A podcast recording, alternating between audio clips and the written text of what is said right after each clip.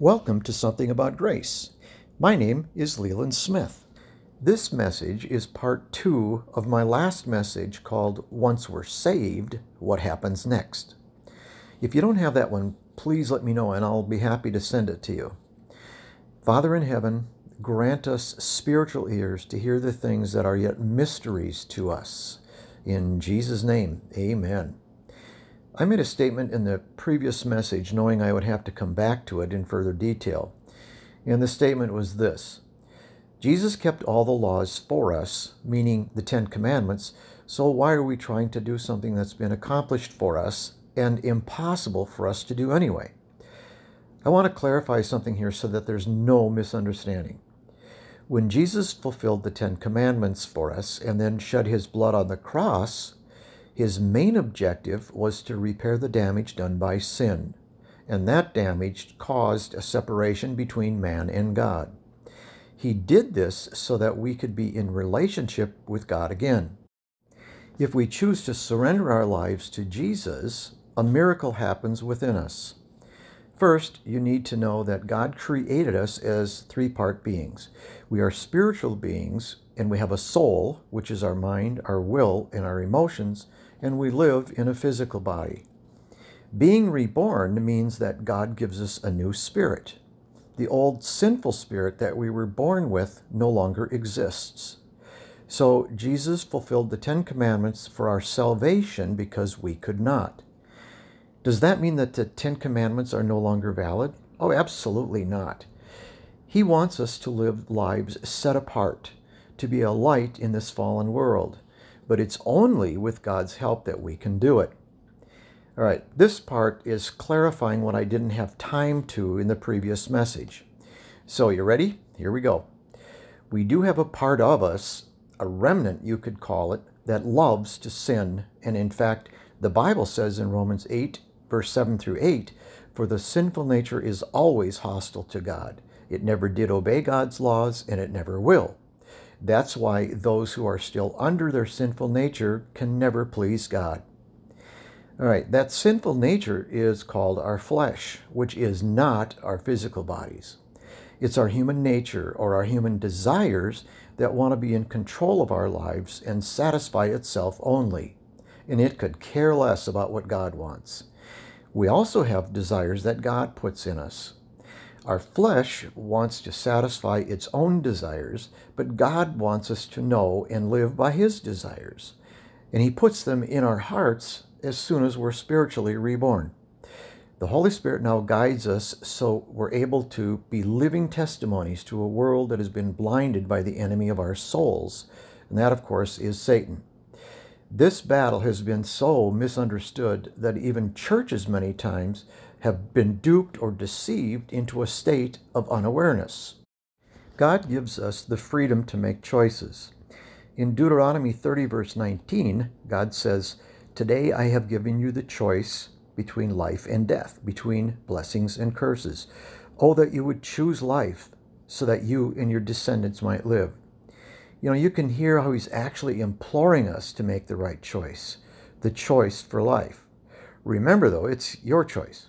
If you choose salvation, a very important step to take control over our flesh is what the Bible calls renewing the mind, which is making extensive changes in our thinking that have kept us trapped to our old sinful human nature to a mind that's liberated to set us free from them.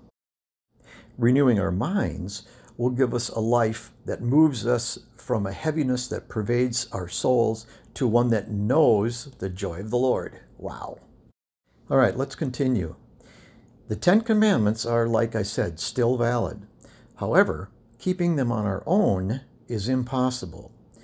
Now remember, this message is not about salvation, but for living a life that pleases God once we are saved. In Romans 7, Paul talks about the war within him, and this is the same war within us.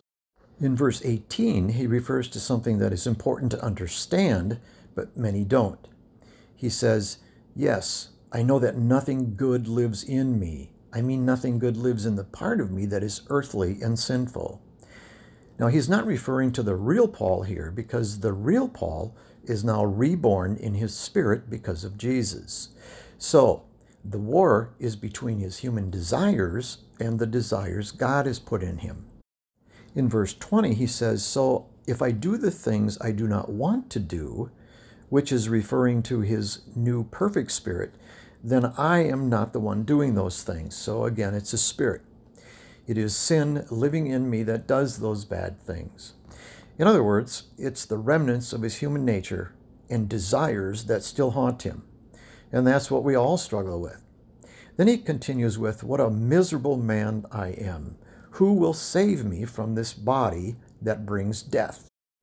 And he says, God will. Then he acknowledges that in my mind I am a slave to God's law. In other words, meaning that the Ten Commandments are still relevant and good. Then he goes on, but in my sinful self, that is his flesh, I am a slave to the law of sin. When he asks who will free me from his body, he's referring to his flesh that brings death. He says, God will. So God will empower us to live a life that pleases him. Like keeping the Ten Commandments to earn our salvation is impossible. God also realizes we are going to need help with renewing our minds to control our fleshly desires. Galatians 2, verse 20 tells us, I have been crucified with Christ. It is no longer I who live, but Christ lives in me. Now, the rest of this verse tells us something we really need to understand.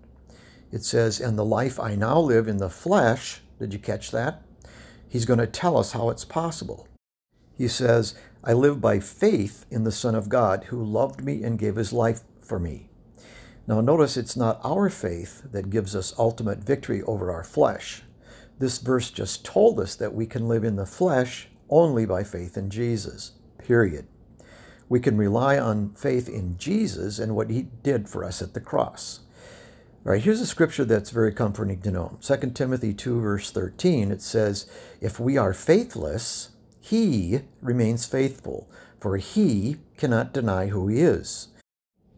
And as we experience a deeper awareness of him, our faith will grow. Hallelujah. Isn't that great news? Never forget that. We are no longer under, I emphasize under here, the Ten Commandments. What Jesus has done for us in this age of grace now enables us to do what we could not do in our own ability. I know many Christians still believe that keeping the Ten Commandments are still important, but what happens when you try without God's help? Well, the world says if you do not succeed, try and try again. And it's a fact that whatever you give your attention to will dominate you.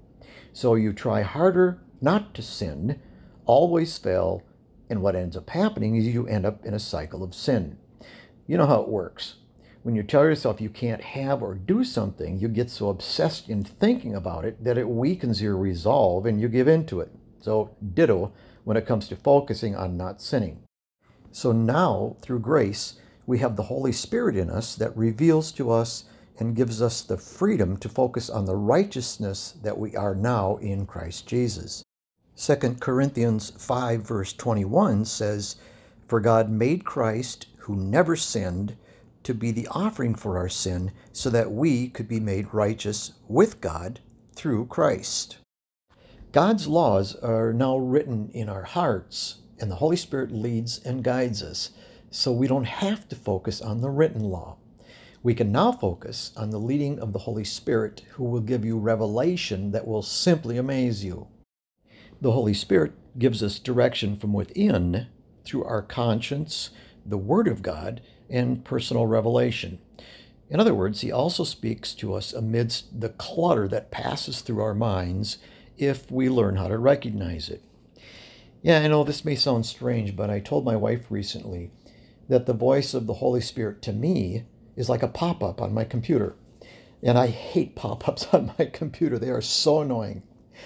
But when the Holy Spirit sends me a pop up, it's Him speaking directly to me, so I stop and listen.